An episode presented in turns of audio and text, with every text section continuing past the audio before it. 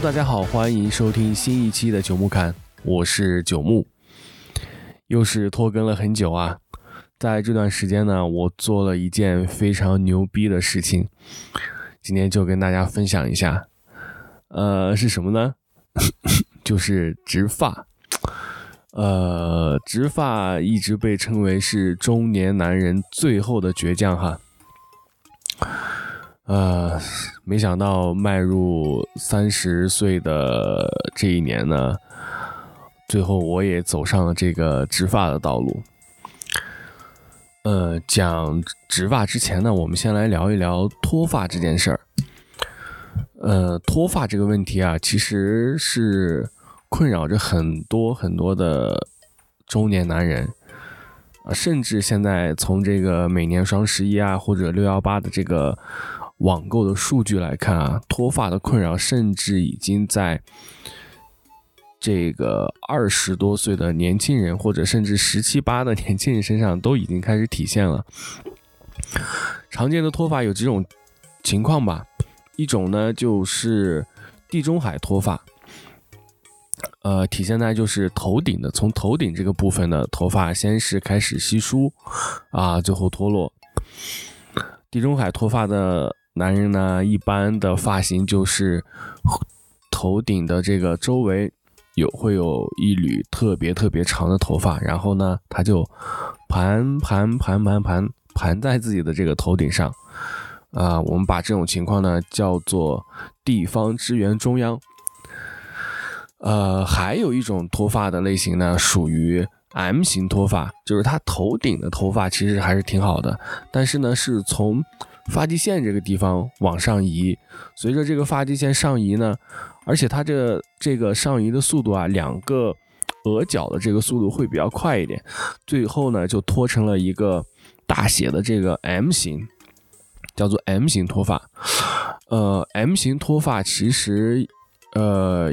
会比这个地中海，呃在某种程度上来说要稍微的隐蔽一些。因为除非你脱的特别厉害，否则的话呢，大家一般会留一个刘海啊，或者是把前面的头发，呃，稍微的长一点点啊，它这个脱发的的状况呢，状态呢就不太容易被发现。那其实很多的明星啊，啊，包括我们，呃，我最喜欢的这个周董，据说都受到了这个 M 型脱发的困扰哈。啊我自己的情况就是 M 型脱发，而且呢，呃，不仅是 M 型脱发，还是先天不足。我觉得，就是因为我从小的这个发际线就很高啊，所以给这个发际线后移预留的这个距离呢，就不像别人那么多啊。可能别人发际线矮的往后。呃，后一个一厘米、两厘米都不是特别明显啊，但我因为本身从小就发际线很高，那稍微往后这再一移，哎，这个脱发就显得非常明显了。啊，除此以外呢，啊，本身又是程序员，啊，又读了博士，天天搞，天天的工作都是一些以这个脑力劳动为主，啊，所以呢，就。更加的加剧了这个脱发的这个速，呃，加快了这个脱发的速度，再加上自己的一些啊不健康的饮食，比如说啊爱吃油腻的，爱吃辛辣的，啊以及这个不规律的作息啊，经常熬夜等等等等，所有的这些因素综合起来，导致呢我在呃很早的时候就已经。深受这个脱发的困扰。其实我在读这个本科的时候啊，就是刚上大学的时候就开始意识到这个问题了。因为上大学想这个留长头发嘛，以前都是这个板寸寸头，呃，上了大学以后想把这个头发留长一点，哎，随着这个呃头发的长度在往长长，这个发际线的高度呢好像也在往上涨。啊，所以从本科的时候我就开始就意识到这个，我应该是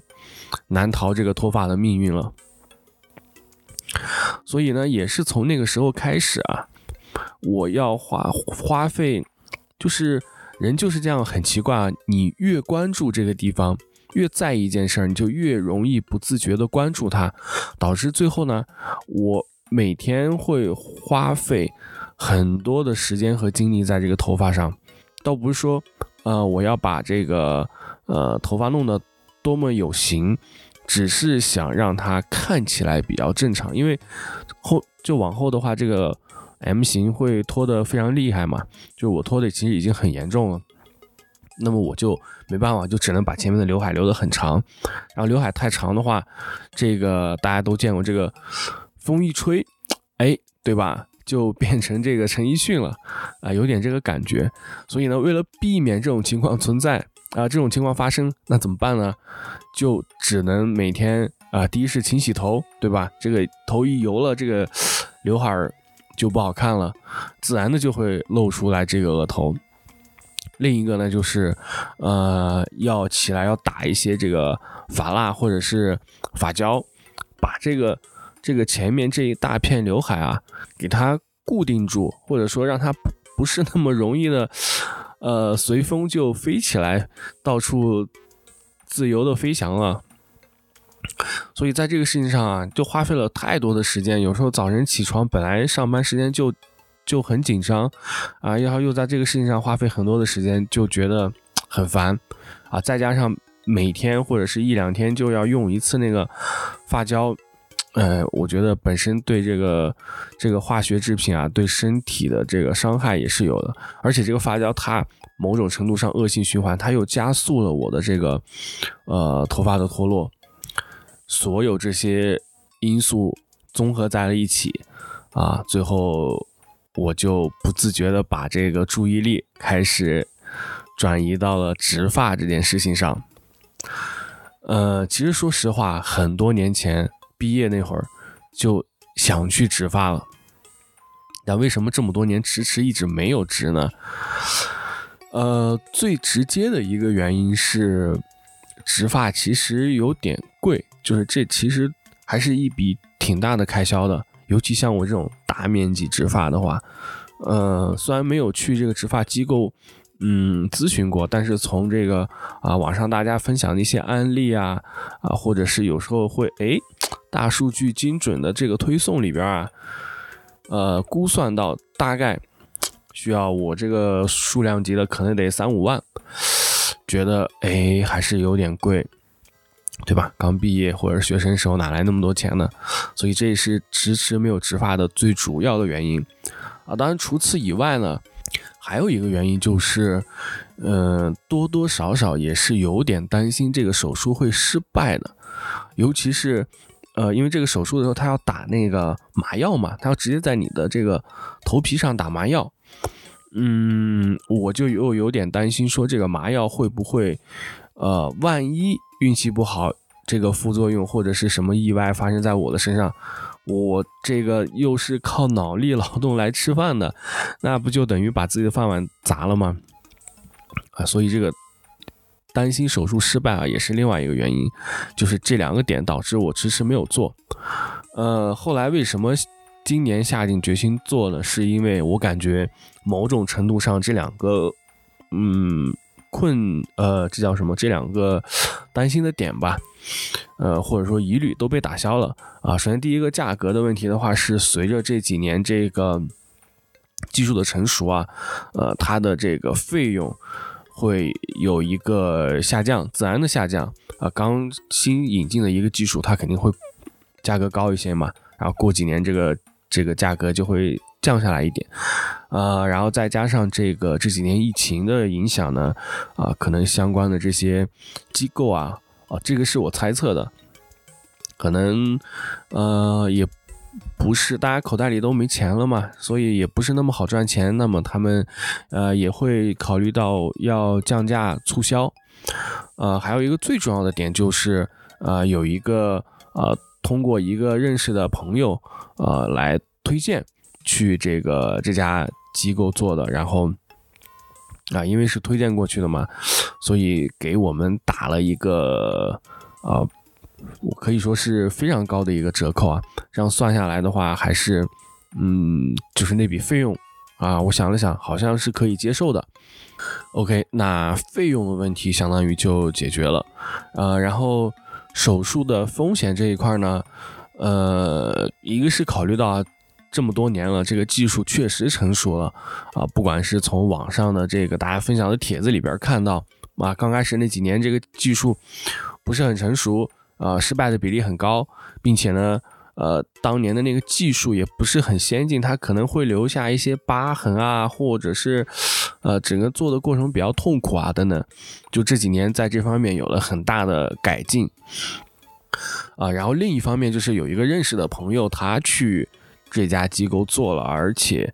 啊，效果是我我自认为这个效果还是非常的不错的，嗯，所以呢，就综合这些原因。啊，就决定做好了自己的心理建设，啊，然后就想说，就相当于是送给自己的一个三十岁的生日礼物吧，对吧？啊，就这么想着，所以就在过年的时候，年后啊，春节之后就出发了。啊，我是在这个重庆做的哈，所以呢，如果有周边的这个朋友也想去做的话。可以联系我哈，我我也可以给你推荐过去，给你打一狠折。OK，呃，接下来的话，我就给大家简单的呃分享一下这个整个手术手术的这个植发手术的这个过程哈。呃，首先是呃，因为我我在成都，所以是提前一天呃去到这个呃重庆。啊，在那儿住了一晚上，然后第二天呢，啊，一大早去到这个啊机构里边的，然后在你提前的这一两天，就是做手术的这一两天之前的话，就尽量的不要吃这种过于辣的、过于麻的这些食物，就容易上火的或者是发炎的啊等等这些的食物，就尽量的不要吃了，尽可能的调整好自己的身体状态啊，在以一个最好的状态去。呃，去这个进行这个手术，虽然说这是一个小手术啊，但，对吧？大家提前把它准备好，还是嗯好一些的。呃，首先是给大家一些植发前的建议哈，就是呃，第一点就是大家要多对比几家，就是你要选哪一家机构去给你做啊。因为现在这个广告真的是铺天盖地啊！但凡你稍微对着你的这个麦克风、手机、手机麦克风啊，轻轻的说“植发、植发、植发 ”，OK，然后你的、你的各种各样的社交媒体上、各种各样的 APP 上就开始疯狂的推送有关于植发的各种广告啊！但凡你不小心点进去了。又不小心输了一个手机号码，甚至有的都不需要输，那恭喜你将会在接下来的每个月都会接到来自于植发机构的问候。所以他们花这么多的精力、这么多的经费在这个打广告这件事情上，一方面说明确实这个行业利润比较高啊，另一方面更主要的是说明其实非常的卷，这就。作为消费者啊，就是你要把主动权掌握在自己的手里，你要多去对比几家啊，不要听了网上的，看了网上一个什么内容，或者是呃这个接到了一个什么推销广呃推广的这个电话啊，然后就去了。你 OK，你去没有问题，不要去了，当时就把它定下来，跟他跟你说有一个，哎，你刚好有一个什么限时的折扣啊啊，或者是呃什么什么，你就定了，甚至有的在讲着讲着就开始给你。啊，把头发剃了，那对吧？让你没有退路了。嗯，所以在就是植发之前一定要多对比几家。而且其实某种程度上来讲，机构与机构之间的差别没有那么的大，主要是价格。然后对比的是什么呢？对比的是给你做手术的主刀医生，就是这个医生其实是最重要的，机构是其次的。所以呢，对比机构的时候，主要是对比的他们用的是第几代的技术，他们的价格是怎么样的啊？有没有这个额外的收费啊？等等，最后的一些售后啊、服务啊等等，这个是跟机构相关的。但是最主要的还是首选的，我建议大家首选的还是医生，就是你一定要看这个医生有没有认识的人在他这儿做过啊，之后的效果怎么样？因为你这个最后的效果，大家第一跟你的个人体质有关，第二更主要的就是跟那个主刀医生的技术有关。呃，所以这个地方大家一定要关注这个，除了关注机构以外，还要关注这个医生。呃，第二点就是说，这个跟性别有关。如果说你是男生的话，而且是像我这样大面积植发的话，那我那么我特别特别推荐你去呃植的时候要剃光头啊，所以你要做好这个提前做好这个心理建设，说我明天要去植发了，到时候要剃光头。为什么？因为你想这个。植发的过程有点像这个插秧的过程。那你如果头发，你这个头发都剃光了，哎，没有什么太遮挡医生视线的这种东西的话，那他做手术做起来的话，第一很轻松，比较快，比较好找准位置啊。第二，整个最后你种下来这个效果也会也会很不错啊。虽然现在有一些什么不剃发植发，但其实它从原理上是一样的，嗯。而且价格还要翻非常多的，翻好几倍，应该是比剃发植发。所以我个人觉得，其实，除非你是对形象要求特别高的这种职业啊，就是一两天都，或者是一周都，嗯，没有办法接受你这个剃光头的这种形象，那那那你可以选择那个不剃发植发。但正常人或者呃，就是普通人的话，我更多的推荐你还是把头发剃了，因为我刚开始去的时候，其实也想的是做。不剃发植发，因为觉得剃光了有点尴尬嘛。但是但是后来想了想，呃，这个医生他因为也是推荐介绍过去的，也认也算是算是半熟吧，啊，所以他也是建议我，呃，把头发剃了。哎，所以我后来决定说好，那我就剃了，听取这个医生的建议嘛。剃了以后会发现啊，哎，和不剃发之前，他会发现我。就是在有头发的这个区域啊，好像有些地方也有一些稀疏了。他说：“哎，那这些地方其实也可以做一个加密。所以如果说我选择的是不剃发植发的话，那这些问题其实没有办法暴露出来的啊。你把这个头发都剃光了，整个哪里脱落了，没有头发了，哪里稀疏了，哪里是没有问题的，就一目了然，非常的棒。然后对于女生的话，嗯，因为它是从你后脑勺这儿这个后枕部嘛，取一块儿，呃，有一个区域里边取发，所以取如取发的这个区域一定是要剃的。啊，除非你做这个不植发，呃，不不不剃发植发哈，剃发的话，你呃你的取植发呃取发区一定要剃的，所以呢，为为了这个呃女生肯定不需要剃光头嘛，那这个时候呢，你可以提前去烫一个头。就显得整个头发要呃蓬松一点，多一点。然后呢，他把你后面的头发呃长头发整个给你弄起来以后呢，后枕部取一块，然后你把这样你做完手术，你把这个头发后面的头发披下来放下来的时候，就就看不出来其实后面取了一块。这个是女生哈，呃，然后就是涉及到这个呃，刚才说我们不是提前一天去了重庆嘛？呃，但其实这里还是犯了一个有一点失误吧，就是我觉得没有料到这个手术会发花费那么长的时间，就是要五到八个小时吧，应该。呃，所以呢，我们是虽然是头一天去了，但是头一天去了逛了逛，吃了个饭，早早就休息了，没有去这个机构，第二天一早才去的。但是第二天一早去了以后，发现哦，他要跟你啊有各种各样的手续要办理，要验血，然然后要签一些协议，嗯，要设计你的发际线，甚至我当时还纠结了一下要不要剃光头啊，要剃发啊等等这些准备动作，其实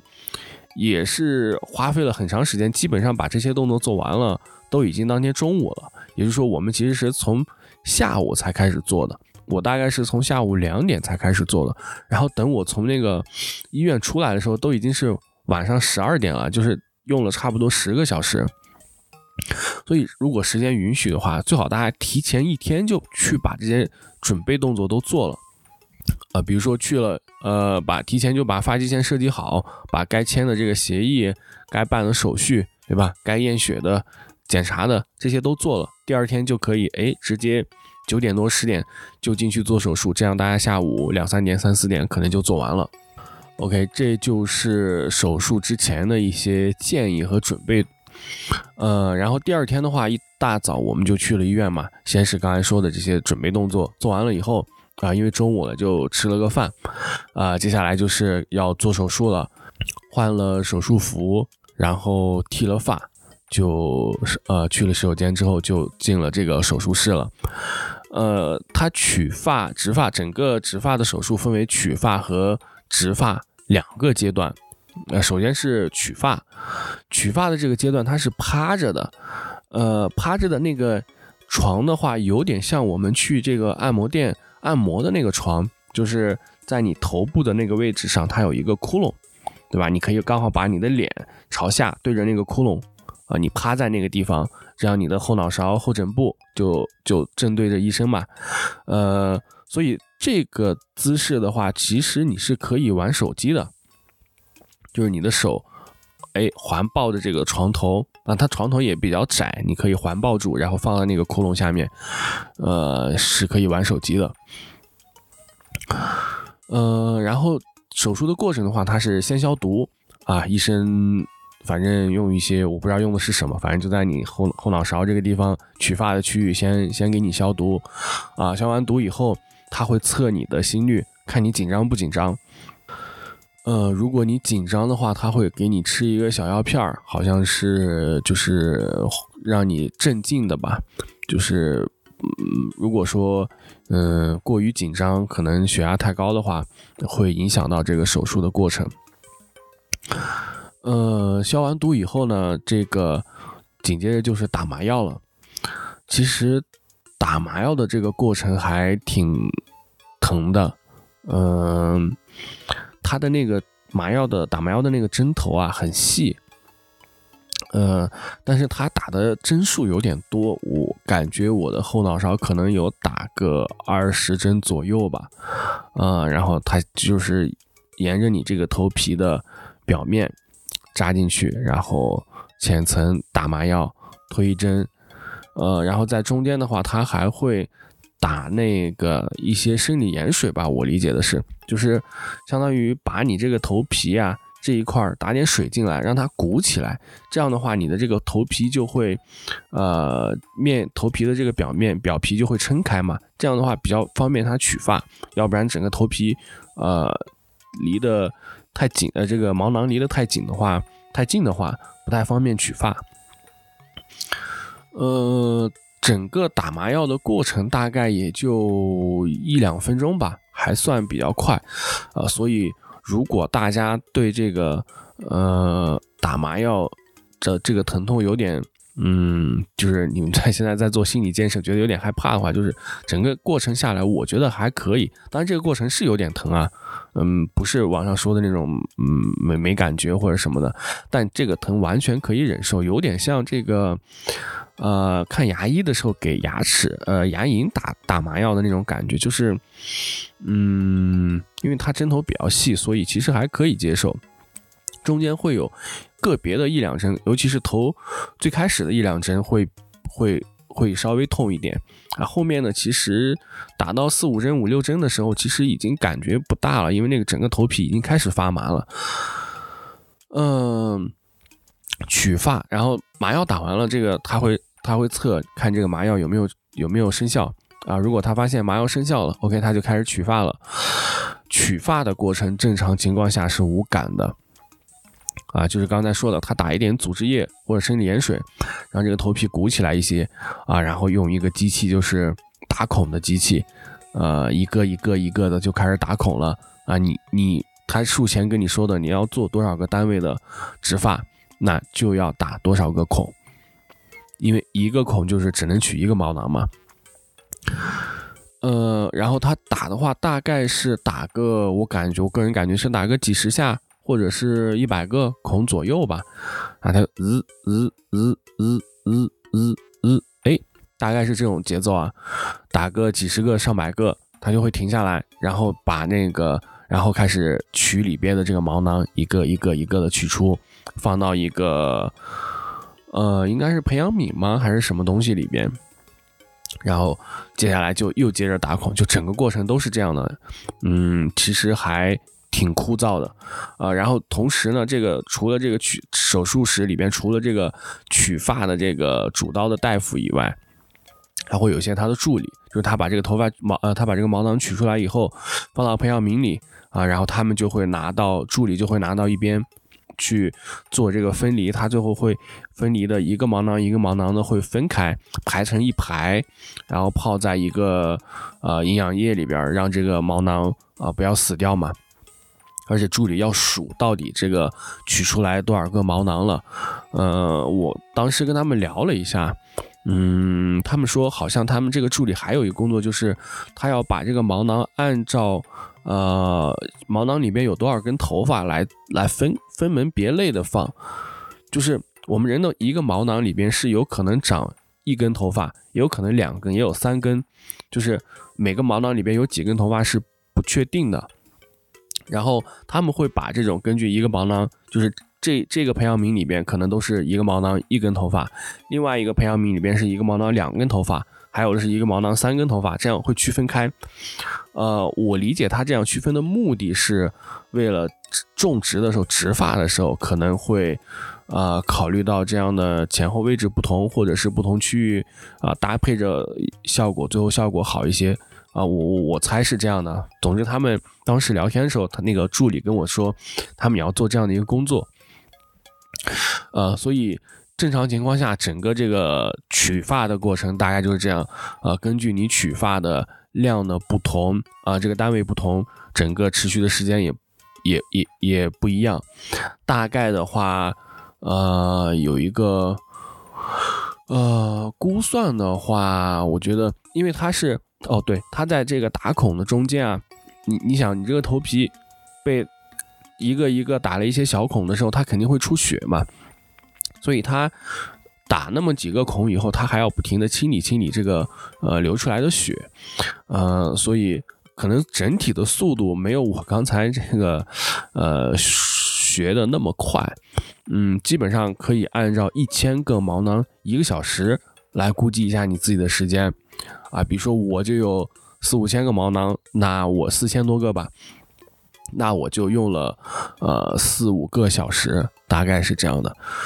呃，哦，我的这个时间其实还要比四五个小时还要长一些，是因为我当时呢，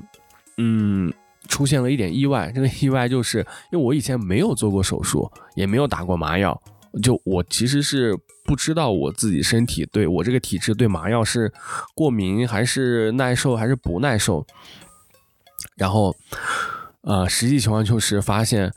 呃我是不耐受的，就是说这个麻药做了就是他打完麻药以后给我取发嘛，取了一小会儿以后哦我就开始发现开始有点痛了，然后然后这个医生说哦没问题。呃，因为之前就说了嘛，如果中间痛的话，就帮你补一点麻药，呃，这个是正常的，一般都可能会有在一些啊，就是脚边边角角边缘的地方，可能那个麻药没有覆盖到，会有一点痛，这个补一点就 OK 了。但是我我是属于那种麻药不耐受的，就是，哎，这叫耐受还是不耐受啊？总之就是打了麻药以后，很快这个药劲儿就过去了，我就把这个 这个麻药给代谢掉了，呃，然后就。又又感觉到很痛，然后他就又帮我补麻药，又没几分钟又感觉很痛，所以到后来我都自己担心这个麻药补太多了，因为之前我本身做心理建设的时候就就就担心这个麻药会给我后续带来影响，所以后半程的话我基本上就属于咬着牙忍着了，当然肯定会还有一点点的这个嗯麻药的劲儿在吧，但是我是能感觉到每一下都能感觉到痛的。哇，这个所以最后的最后的这些这这几个小时啊，真的是度日呃度秒如年啊，就每一下都都都很痛。你想一共有有几千下，还是还是挺痛苦的。但是我后来下来以后，跟旁边手术室的那哥们儿交流了一下，就发现，哎，人家就是完全不痛啊，就玩手机玩到飞起，开心到飞起啊。所以这个还真是因人而异。啊，当时，呃，哦，还有一个慢的原因是说，嗯，医生说我这个毛囊的位置比较深，就是比一般人的要深一些，啊，所以可能这个对它打开孔呃这个这个打孔的速度啊，或者是呃取发的这个难度啊，都会有影响。总总之就是，哎，又要不停的补麻药啊，然后因为打的这个比较深嘛，那肯定出血也会稍微多一点。出血多，他就要清这个没打几下又要清理一下出血啊，等等，就总之这个过程。我要比预计的这个又超了有一个多小时，才把这个头发取完，嗯，然后因为这个取发其实手持续的时间很长嘛，你会一直趴在那里，确实也很难受，甚至到最后你那那个放脸的那个圈儿，你都会觉得哇，硌的这个脸哪哪都不舒服，所以在这个过程中一定要跟这个医生随时的沟通。如果觉得不舒服的话，就啊，就说我可不可以稍微动一下，或者说我稍微啊这个头抬起来一点啊，放松放松等等啊，这个过程一定要沟通。然后植完呃取完发出来以后，呃可能你下来他会帮你包好，把后脑勺这块都都包好，啊包好以后你就可以去啊去一个洗手间啊。啊，然后喝点水啊，稍微的吃点东西啊，啊，像我就因为晚上了嘛，我就出来还吃了一个晚饭，呃，吃了晚饭以后，然后接着就开始，呃，种发，呃，又回到手术室开始种发，种头发的这个过程啊，和取发的过程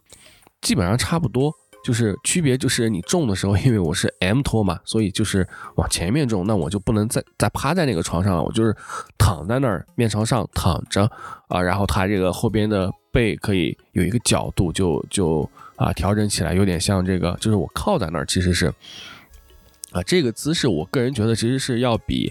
呃趴在那里要舒服一些的。你平趴着几个小时，我真的是很受不了，呃这种的话。坐在那里就还好，但这样的话，缺点也就是虽然舒服了，但是不能玩手机了，因为你想他，你不能把手抬起来正对着玩手机，因为他们还要在你前面做手术，要种头发的嘛，啊，所以啊，这个过程就我基本上都是在呃跟这个呃护士啊或者医生啊有一句没一句的，呃有一句没一句的在聊天。呃，这整个种植的过程呢，它会在种植区域啊，会有一个助理不停的喷这个，我理解是应该是生理盐水吧。所以呢，这个生理盐水啊，有可能会顺着这个呃头皮流到你刚才流到后面这个取发的这个部分。呃，所以因为刚刚那个地方有那么多的伤口嘛，肯定会感觉到非常的痛。这个时候呢，你就让护士帮你擦一下，或者说呃。包的时候，就是刚才取完发包扎的时候呢，就让它包的稍微好一点。呃，当然这个是医生给我的提醒啊。实际在种的过程中，我其实是没有感觉到这个生盐水流到后面会会痛的。呃，然后种的时候也是先打麻药，对吧？然后。打麻药的话，种植区域打麻药的针数要比取发的时候要少一些，大概也就七八针或者是十针左右吧。呃，但是呢，它的这个 要更痛一些。而且大家也想象得到啊，你后面后脑勺的这个头皮还是比较厚的，而且没那么敏感。呃，前面就不一样了，而且。尤其是他为了他有一针是要大概从这个眉心这个地方往上打一针，就好像说这个地方打完以后，整个前面这个呃头皮就是 M 区域就基本上就没什么感觉了啊。那一针的话还是确实有点痛啊，但还是刚才那句话啊，忍一下，忍一下就过去了，很快啊，就一分钟，整个打麻药过程最多就一分钟，还是比较快的。呃，打完麻药以后。又跟整个头，就是这个时候你的感觉就是你的脑袋前面绑着一块砖头，后面绑着一块砖头，就是两块砖头，但已经是整个都是麻木的过程了啊。然后这个时候呢，你的那个主刀医生啊，他就开始根据之前设计的那个植发的方案，就分为什么加密区啊、植发区啊等等，开始在在这些区域的这个呃分割线上、边界上。开始用毛囊呢，呃，就这个，就是在这个边界上啊，他他他用毛囊做一些分割，就是插一些毛囊进去。这个地方我不太确定是不是用毛囊插的，还是说打孔标记的，我这里不是特别的确定啊，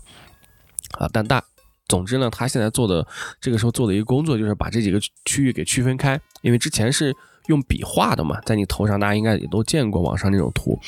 在你头上画的说这个地方是呃植植发的，这个地方是加密的，这个地方是这个地方的密度是多少，这里是多少，等等，他都拿拿笔是写在你头上的，后面消毒的时候这个地方这个不就看不到了嘛，被擦掉了，所以呢，这个主刀医生他要对这个边界做一个分割和标记。啊，做完这个工作以后呢，基本上就是呃，种发师啊，其实就是那些助理，开始呃，在你头顶上啊种发了，其实就是插秧啊。呃，这个根据你面积的不同，可能会是两个助理开始帮你帮你植，也有可能甚至有可能是三个，因为我当时一来面积比较大，二来时间比较晚了，就是三个助理同时帮我种。还有一个不停的，还有一个助理是不停的把毛囊送过来，然后不停的喷这个生理盐水。种植的过程是，这个种植师会把毛囊放到一个针头上，也是放到一个针头上，然后把那个针头插呃种到这个在你头上插一下，把这个毛囊就种进去了。所以种呃这个种植头发的时候，它不像取发，它有两个步骤。取发它是先要打一个孔，再要用。我才是用镊子或者用什么把那个毛囊取出来，就是它需要两个步骤，而种的时候只需要一次，就是他把毛囊放到针头上一插，哎，这个呃针最后一拔，这个针头出来了，这个毛毛囊就留在你的这个呃前额了，所以比这个取发的时候啊要稍微快一点点，而且这个呃。不过呢，这个不同的区域啊，这个种植的速度也不太一样。就是你加密区啊和你前额这个完全掉光这个区域啊等等，它种植的速度也不太一样啊，跟这个种植几个人帮你种植也有关系。但总的来说啊，种植的这个时间要比取发的时间要稍微短一点点。呃，然后又是经过了四五个小时，哎，然后就种完了。种完以后呢，他们会拿这个生理盐水啊，帮你简单的这个清洗一下。然后上了一个，给我上了一个什么什么药，啊，这个药当时是额外额外付费的，就是我当时跟这个机构谈的，谈了一个价格，这个价格就是包了，呃，整个植发手术什么所有的费用都包了，除此以外，那自己单独额外付费的，就是一个是这个时候涂抹的一个什么药，呃，说是帮助恢复的，还有就是术后要自己喷的一些药，也是额外付费的，啊，到这个时候。整个植发的手术就相当于全部做完了，嗯，然后他们就给我啊该包的包包好了，整个尤其是头部后面啊，有主要是这个取发区，其实我感觉整个恢复的过程主要是针对这个取发区的，他会给你包一个，应该是垫了一块纱布或者是什么东西啊，然后就让我回家换，呃，让我换衣服回家了，说整个整个晚上一定要躺着。然后回去第二天也建议一整天都躺着。呃，当天晚上做完回去，其实嗯没有什么感觉，说实话没有什么感觉。而且种完以后出来了，我对着镜子还拍了一个照片，其实看着还挺好的，当下还是挺满意的。嗯，然后他建议回去以后，因为你在种取的时候，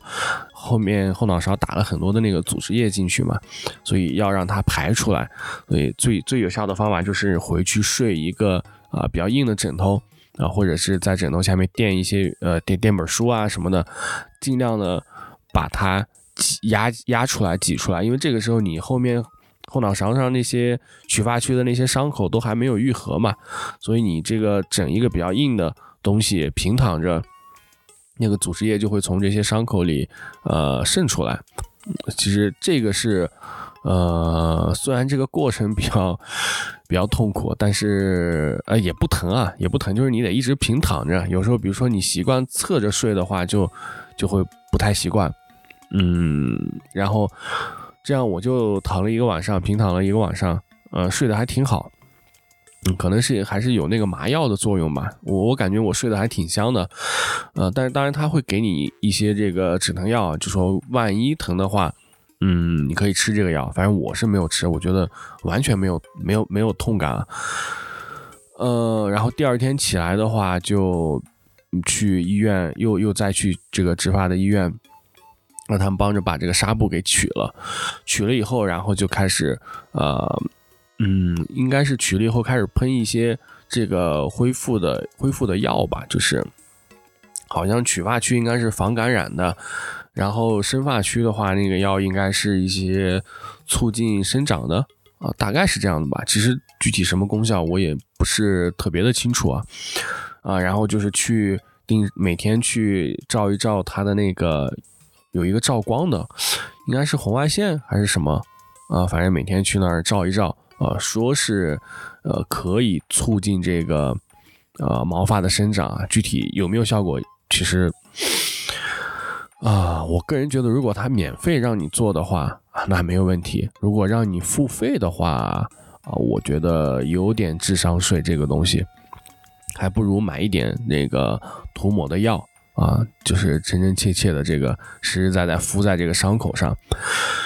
呃，再往后的话，基本上就是跟这个机构，嗯，就不需要频繁的去了，就自自己在家，呃，注意这个恢复就可以了。大概的话，他的建议是，嗯，头七十二个小时，三天之内啊，不要尽量的不要触碰到这个植发区，因为这个时候毛囊还不是很稳固啊。三天以后，这个毛囊基本上就是。啊，已经长得比较，就是扎根在你的这个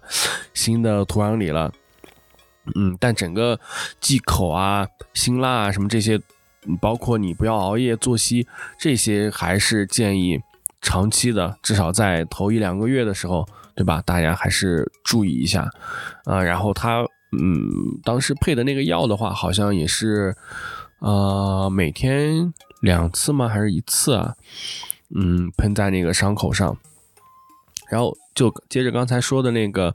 呃，排往出排这个组织液啊，因为组织液你如果，嗯，不平躺，如果你比如说你第二天、第三天你就其实你可以去上班了，但是如果你一直站着，这个组织液没有尽尽早的、尽快的排出去的话，你整个人容易水肿，就会肿的比较厉害。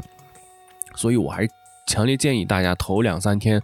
就就请个假，不要干别的，或者你对一个假期去就躺。躺在一个很硬的枕头上面，啊，垫本书，对吧？通过这种方式，尽快的、尽可能多的、尽可能快的把打到你头皮里的这个组织液给它排出去。因为如果这个时候你没有排干净，第一你会水肿，第二是什么？就是它那个伤口后面取发那个伤口虽然很多，但是其实是很小的伤口，它愈合的很快，它几天之后它就愈合了，最多可能也就一周，它就愈合了。愈合了以后呢，你这个组织液就没有办法直接的从这个，我个人分析啊，没有办法直接从这个伤口里边排出来了，那就要通过你自身的代谢把它代谢掉，而你这个代谢的话，肯定是要比直接排出来这样要慢得多，所以你前期越多的通过睡这个平躺把它挤出来，后期恢复的越快，你前期越越不这样。去把它排出来，后期你代谢的话，就会肿很长时间。然后就是啊，说到这个痛，嗯，说实话，其实头一个晚上的话，真的不痛，可能是当时有麻药。呃，然后大概是从一周左右吧，我感觉开始有一点痛。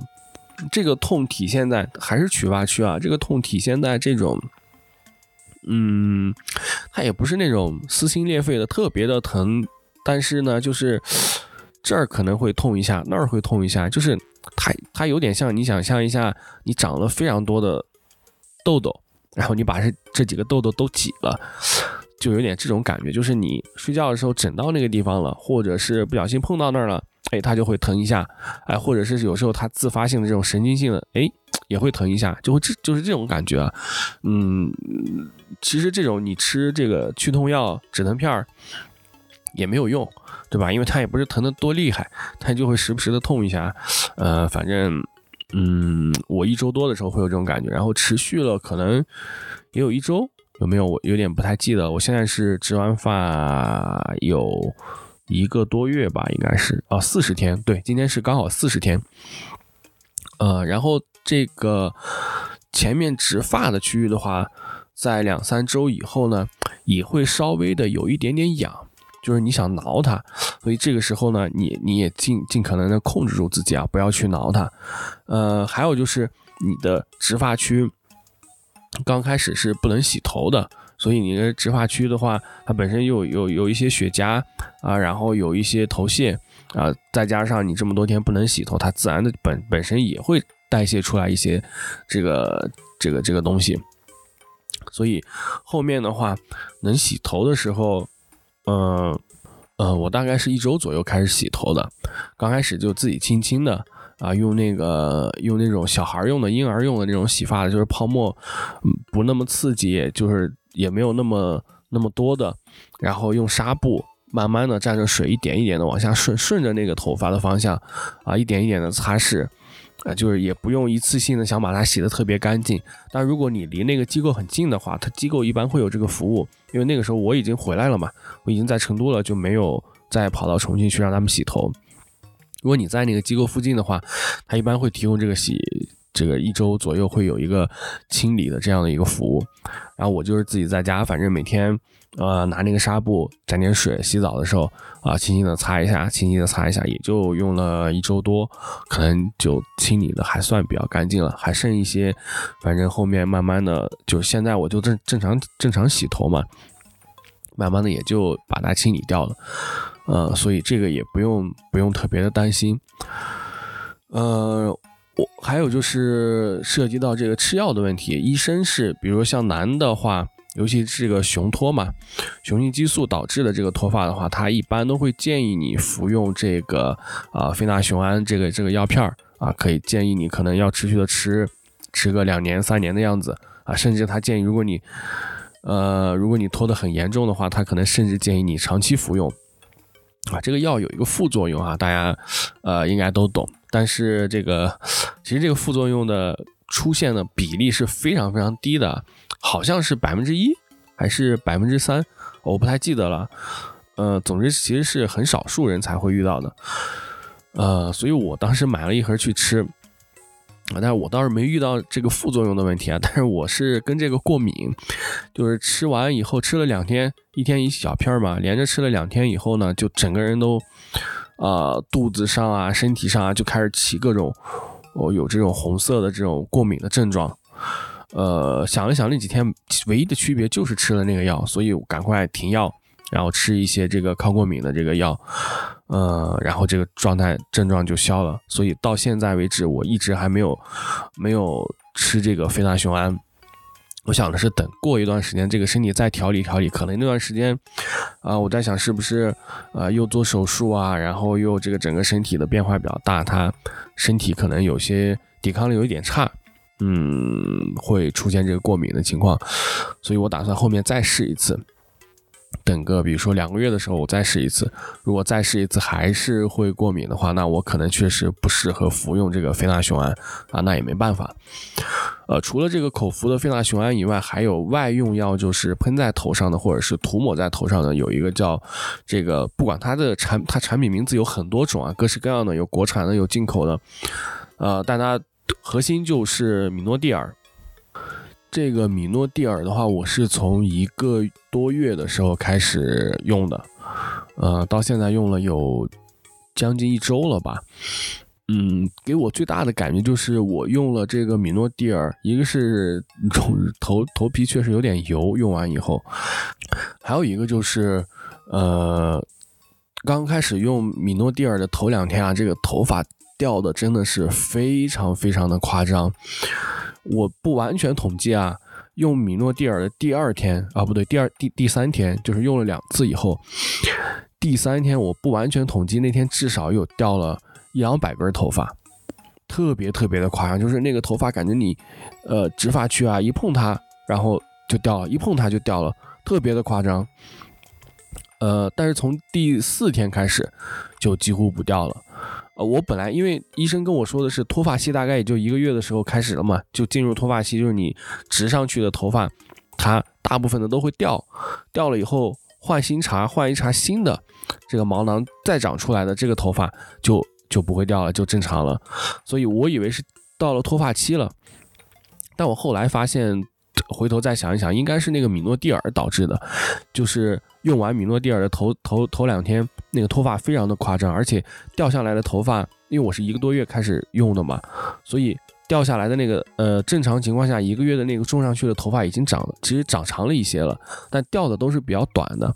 然后再结合这个米诺地尔的那个说明书，我看了一下，大概原理就是说，如果这个头发毛囊处于休眠期，这个头发可能都已经不长了，那么用了米诺地尔以后，刚开始用的这段时间，可能这个头发就会脱落啊，这也就也就解释了为什么我掉下来的这些头发都是偏短的，可能就是因为植发植上去以后。这个毛囊休眠了，那这个头发可能正常情况下可能会四十天、五十天它就脱落了啊。然后因为用了米诺地尔的话，加速了它这个脱落期，就提前了让它集中性的在头几天把这种进入休眠期的头发啊，休眠性的毛囊上的这个头发都脱落了。这是我个人的一个感觉啊。然后因为我也只用了一周，说实话也没有看到它有什么正面的效果，但是呃还是要相信科学啊，就是。既然各种研究表明这个确实有作用，那它促进血液循环嘛，呃，确实对这个生发会有一定的帮助。那我觉得坚持用的话应该还好。哦，对，还有就是我给我当时其实有点担心它这个，呃，直接一下过于给力啊，就就把头发都种的这个头发有点遭不住。所以其实本来它是让早晚各一次的，我现在都是每天只用一次。我想的有一个渐进，先是每天一次，然后变成。隔一天一次，隔一天两次，然后最后再变成这个早晚各一次这样的这样的一个状态，呃，所以按照目前的这个阶段的话，第一，我觉得整个手术的呃术前的这个咨询，包括手术过程中这个啊医生的呃这个手手法吧，这叫呃技术啊，包括术后的这个恢复啊，我还是特别满意的。嗯，而且效果的话，确实我觉得挺不错的。按照目前这个进度，可能我觉得再有一个月、两个月，呃，可能就可以，呃，就是整个头发，其实其实也就这几天稍微植发区有一点点稀疏，显得跟旁边这个没有植发那个区域的长度啊，或者是这个密度有点区别了。刚植完的头一个月，其实。我在家休息了一周，然后去了单位以后，不讲的话，大部分人都看不出来，其实不知道我植发了，只是以为我这个突然，对对吧，心血来潮理了一个光头。大部分人都是这种感觉啊，他可能只有说了以后，我跟他说，哎，其实我去植发了，他凑近了，然后看说，哦，好像是这个地方有一点点区别。但你不说的话，其实没有问题啊。所以大家调整好自己的心态，不用特别介意这个光头的问题啊。然后现在一个多月了，那个植发区有一点点脱落了，开始换茬了，所以那个区域有一些些这个变得那么有一点稀疏了。而且它毕竟，你想植发的那个区域毛囊种植过去以后，它一定有一个休眠期，可能比如说一周之后它才开始长。而你旁边的头发是从你剃光的那个瞬间开始，它就接着一直在长。所以到现在你能看出来，植发的这个 M 区的话的头发长度是要比两边的后面的头发、头顶的这个头发要稍微短那么一点点的，呃，可能也就是我估计那个长度可能也就是一周的一周的时间，有一周它在那个毛囊在恢复，没有长啊，后面再接着长，嗯，所以我打算比如说再等一个月，可能这个呃长得稍微再长一点以后，我去再去理个发，再去剃一个。比较短的这个毛寸或者板寸之类的啊，可能两个月以后，哎，我觉得这个就是完全正常的一个状态了。嗯，最后呢，我想做一个呃一句话总结吧，就是嗯，之前对没植发之前可能有各种各样的顾虑啊什么的，但现在问我的话啊，我会说这个。真的很值得，呃，因为第一，我感觉我自己抓住了这个，哎，有点感觉那种我抓住了青春的尾巴，哎，改变了自己。另一方面呢，确实整个人变得自信起来了，而且解决了一个你困扰了非常多年的这个。这样的一个一个问题啊，就是我以后再也不用担心，哎，出门遇到这个大风天怎么办啊？开车的时候不敢摇下车窗啊，对吧？骑自行车的时候担心头刘海被掀起来变成这个陈奕迅啊，就是这些困扰都没有了。哎，我又可以自信的剃板寸了，剃寸头了。哎，我不开心的那我就再把它留长。所以总的来说，真的三个字啊，很值得。我觉得，虽然中间有一些。有一点点的痛苦吧，但真的很值得。而且我感觉，因为这一点点的改变给你带来的自信心的改变，让你重新开始关注，比如说我又了又有了这个减肥的动力啊，我要有健身的这个欲望，我要让自己变得更好。嗯，所以真的，如果有这样困扰、有这些想、有这样想法的朋友啊，特别特别建议大家去做植发。呃，前提是你的这个，呃，这个这个钱包也可以负担得起啊。然后，如果，嗯，如果相信我，或者说，呃，想看我植发效果的，也可以通过邮箱，呃，联系我，啊，我可以给你发一些我的这个效果图啊什么的，啊，我也可以给你推荐到我去的那家，呃，那家机构去做，啊，他们是重庆的，重庆的一家机构，呃。价格确实很便宜，很多北京的朋友啊，他坐飞机过来，来做，做完再回去，这样算下来，加上机票钱，加上住宿钱，说还要比北京便宜的多得多。而且这边的话，技术啊什么的，确实都没什么问题。OK，啊，也不是打广告啊，就是呃，因为我一上来就说了植发这个事情，大家一定要货比三家，一定要呃去多对比几家，最后再做再做决定。OK。以上就是本期播客的全部内容了。推荐你在小宇宙客户端中搜索“九木侃”收听本节目。